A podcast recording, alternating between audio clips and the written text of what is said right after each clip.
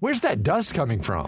Still finding debris after vacuuming? Eufy X10 Pro Omni Robot Vacuum has 8,000 PA of powerful suction to remove debris deep in carpets. And it's totally hands free. Want to know more? Go to eufy.com. That's EUFY.com and discover X10 Pro Omni, the best in class all in one robot vacuum for only $799. How would you like to look five years younger? In a clinical study, people that had volume added with Juvederm Voluma XC in the cheeks perceived themselves as looking five years younger at six months after treatment. Look younger, feel like you. Add volume for lift and contour in the cheeks with Juvederm Voluma XC. Reverse signs of aging by adding volume to smooth laugh lines with Juvederm Vollure XC. For important safety information and to find a licensed specialist, visit juvederm.com. That's J U V E D E R M.com. Not for people with severe allergic reactions, allergies to lidocaine, or the proteins used in Juvederm. Common side effects include injection site redness, swelling, pain, tenderness, firmness, lumps, bumps, bruising, discoloration, or itching. There's a risk of unintentional injection into a blood vessel, which can cause vision abnormalities, blindness, stroke, temporary scabs, or scarring. Talk to a licensed specialist to find out if it's right for you. Ryan Reynolds here from Mint Mobile. With the price of just about everything going up during inflation, we thought we'd bring our prices down. So to help us, we brought in a reverse auctioneer, which is apparently a thing. Mint Mobile unlimited premium wireless. Have to get 30, 30, bit to get 30, bit to get 20, 20, 20, bit to get 20, 20, bit to get 15, 15, 15, 15 just 15 bucks a month. So, Give it a try at mintmobile.com slash switch. $45 upfront for three months plus taxes and fees. Promo rate for new customers for limited time. Unlimited more than 40 gigabytes per month. Slows. Full terms at mintmobile.com. TRX is the world's most versatile, affordable, and effective gym, and we're happy and proud that they're sponsoring the Quality of Life podcast.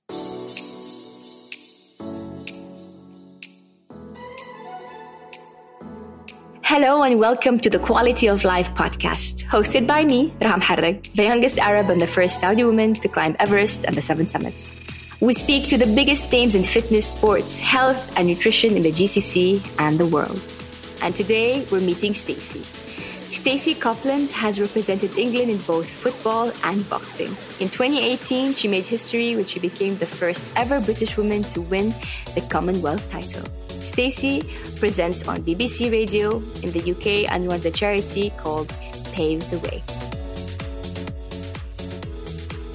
You, you are a massive part of the change. If you didn't have the courage to go and play in the Commonwealth Games as a first female, let alone to win it, was is massive. You have opened so many doors, and without you and the courage of, of women like you, the new generation wouldn't wouldn't be where they are today. So it's really important, and I and I salute you as a female in sport. I salute you for your courage.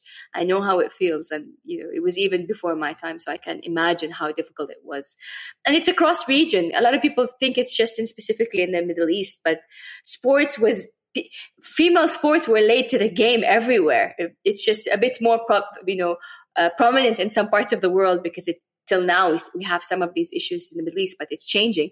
But you know, Title IX didn't come up till till you know you in our generation. So you you you you know 19, well, 1972 these, Title IX in America. Yeah, it, so in in our in our era, like it's yeah. not it wasn't like a hundred years ago. Do you know what I mean? It, it wasn't. Yeah, absolutely the women who who fought for it are well that's are, exactly are, what i'm saying Raha yeah. as well is that i i was never even aware of title ix and yet i went on a scholarship to america and was a beneficiary of those men and women who fought for that you know fought for it. years before i was even born almost a decade before i was born i stood on their shoulders without even knowing it until i learned about it and then i think it gives you that more appreciation for the opportunities you've got based on what people have fought for. And that maybe compels you to fight for the next generation as, as you and I are now compelled to do because we've learned of the opportunities we've had.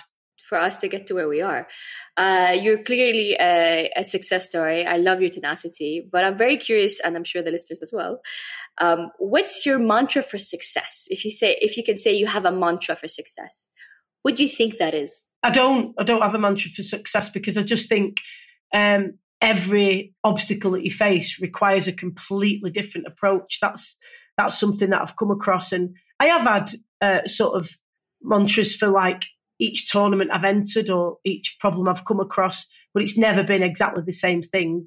Uh, what I would say is that that why for me, that purpose that I mentioned before, has been the, the common thread through everything. Is is trying to uh, have a positive impact. So thankfully, you and I have got a passion for one of the most powerful things in the world for positive impact, which is sport. So if I can use that for good every opportunity I will do. So I don't have a set thing for success because it looks different to everybody.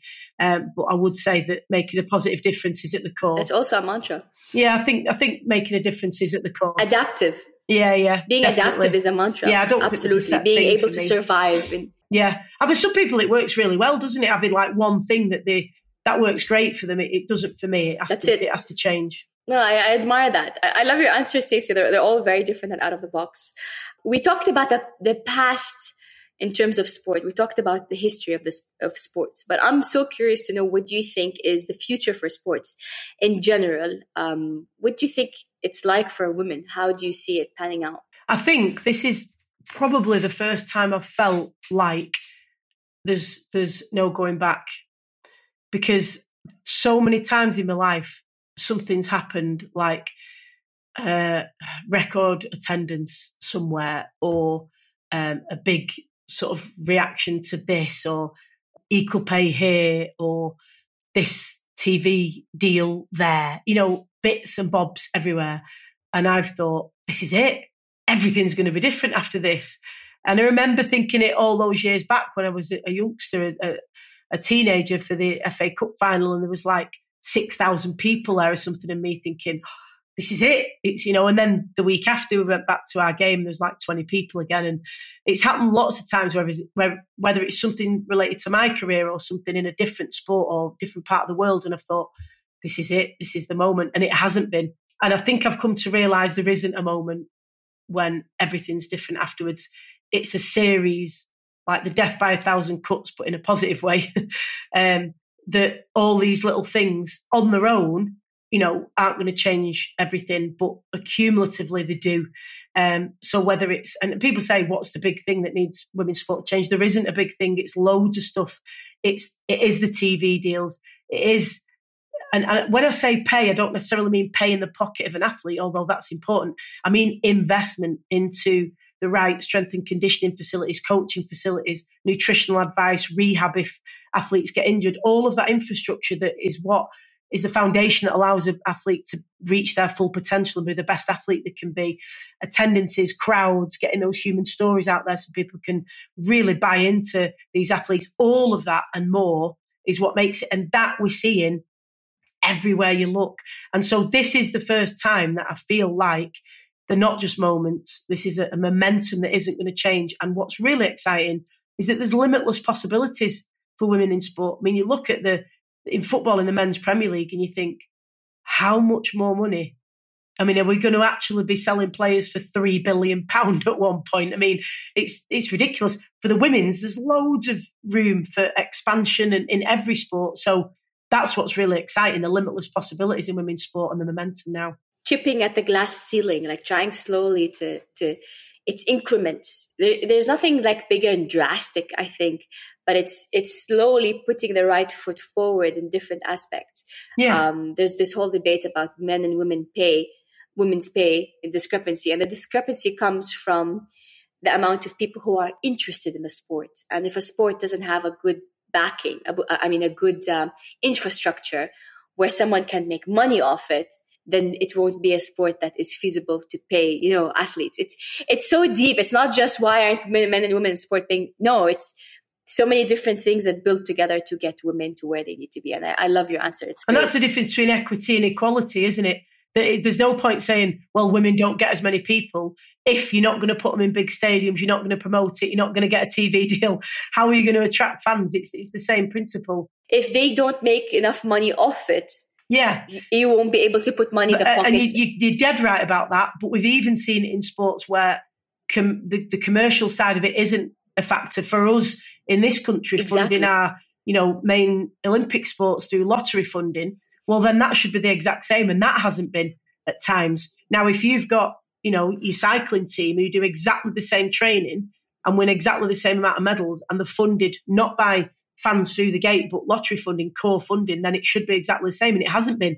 It is now, but it hasn't been. And that isn't to do with commercial. That's to do with our view of undervaluing women's sport. Not being allowed to do the Tour de France until last year. How can you get women cycling to the pinnacle and earning the money that they could earn if, if they're not even competing in the biggest race in the world? Exactly. So it's it's equity sometimes, not equality, that's important. And those big moments that you talked about, when those big moments happen, they've only come about because of the small increments. And people, people might only see the big thing. They've come about from gazillion Because things that have led you to it. You see the loud things, but the, the, the small stuff I, I, is what makes it.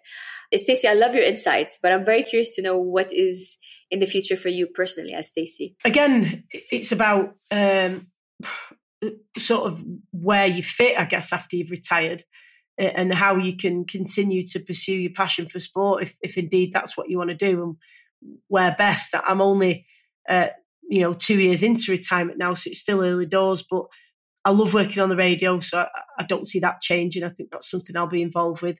What I am starting to do more of is the boxing commentary and interviewing boxers at ringside and That's fun. uh, doing yeah doing stuff like that. So that perhaps will be something that I'll I'll look to be more involved with. It wasn't something I, I saw myself doing at first, Raha, but that's more because I couldn't even watch boxing for twelve months uh, after I retired. it, I felt sick even seeing it because I was missing it that much. It, it was too hard to watch.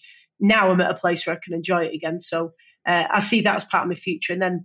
Um, the, obviously, the, the charity that I founded Pave the Way. That's very much a big passion of mine. So that that'll be involved in some way in the future. And then public speaking is a great privilege. So that's something that hopefully I'll continue to do as well.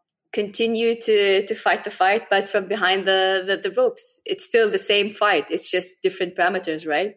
Yeah, I'd, definitely rather be in the ring, uh, actually doing it. Always, definitely. But you know, that we all know, don't when we do sport, that at some point it's Yeah. going to end. We all know that. It's just something you've Yeah. got to deal with. And that's but it doesn't really end end i mean the, the your purpose as an athlete i think you know transcends just winning the competitions i think you become a mentor you become a beacon you become a voice and um, I, I i i admire you and salute you for your for your bravery to start stacey i think because of your bravery, you have to remember that now there is going to be a woman that wins the competition and there is a belt for her that's ready, as opposed to when you were, because you were the one that had to be stand there without a belt. So thank you for your courage. Thank you for your tenacity, for your um, your ability to, to to stand the test of time in a, the time in a very male dominated, uh, two very male dominated uh, sports. So bravo for you, and I admire you for for that journey and to continue being a voice for for all the women out there and some men probably who have something they they dreamt of. So I salute you for that. Thank you so much for your time today. I've learned a lot. The two sports that I'm really far far from, but I admire nonetheless. So thank you so much for sharing your wisdom and your incredible story, Stacey. No, thanks for your kind words and, and thank you. It's interesting you say about different sports because I think when, for me anyway, when anybody achieves something in women's sport, it's like a win for all of us. So it, it's really special that, that you're doing this and sharing stories because we can all relate to it and it, it galvanizes you and, and fills up your petrol tank inside with positivity, which is great if we can all do that and lift each other. So thank you for the opportunity and thank you for what you're doing.